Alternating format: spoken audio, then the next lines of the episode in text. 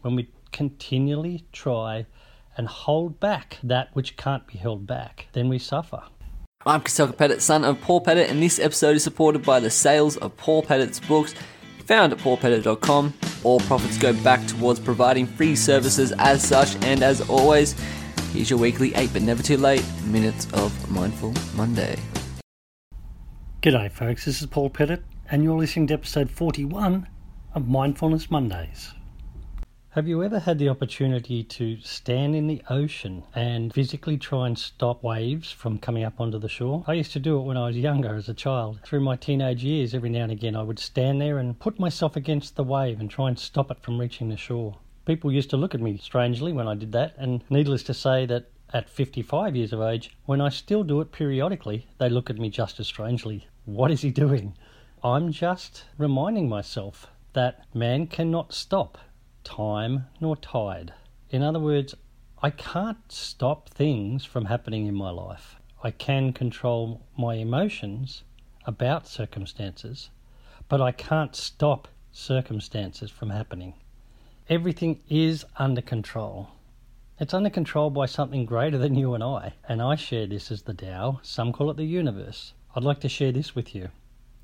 Heaven and earth, under its own guidance, unite together and send down the sweet dew, which, without the directions of men, reaches equally everywhere as of its own accord. It's all under control, folks. It is already what it is, and it will be what it will be. However, when we continually try and swim against the tide, when we continually try and hold back that which can't be held back, then we suffer. But there comes a point in our time when we realize we're not separate to everything else. We're a part of everything else. When I sit there and allow myself to be a part of the greater picture, I flow.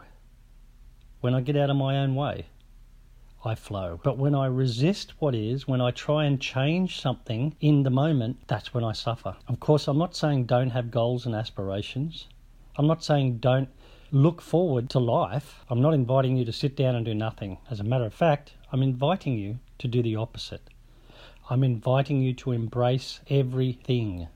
Everything, be it pleasant or unpleasant. Embrace it as a gift. It's teaching us something.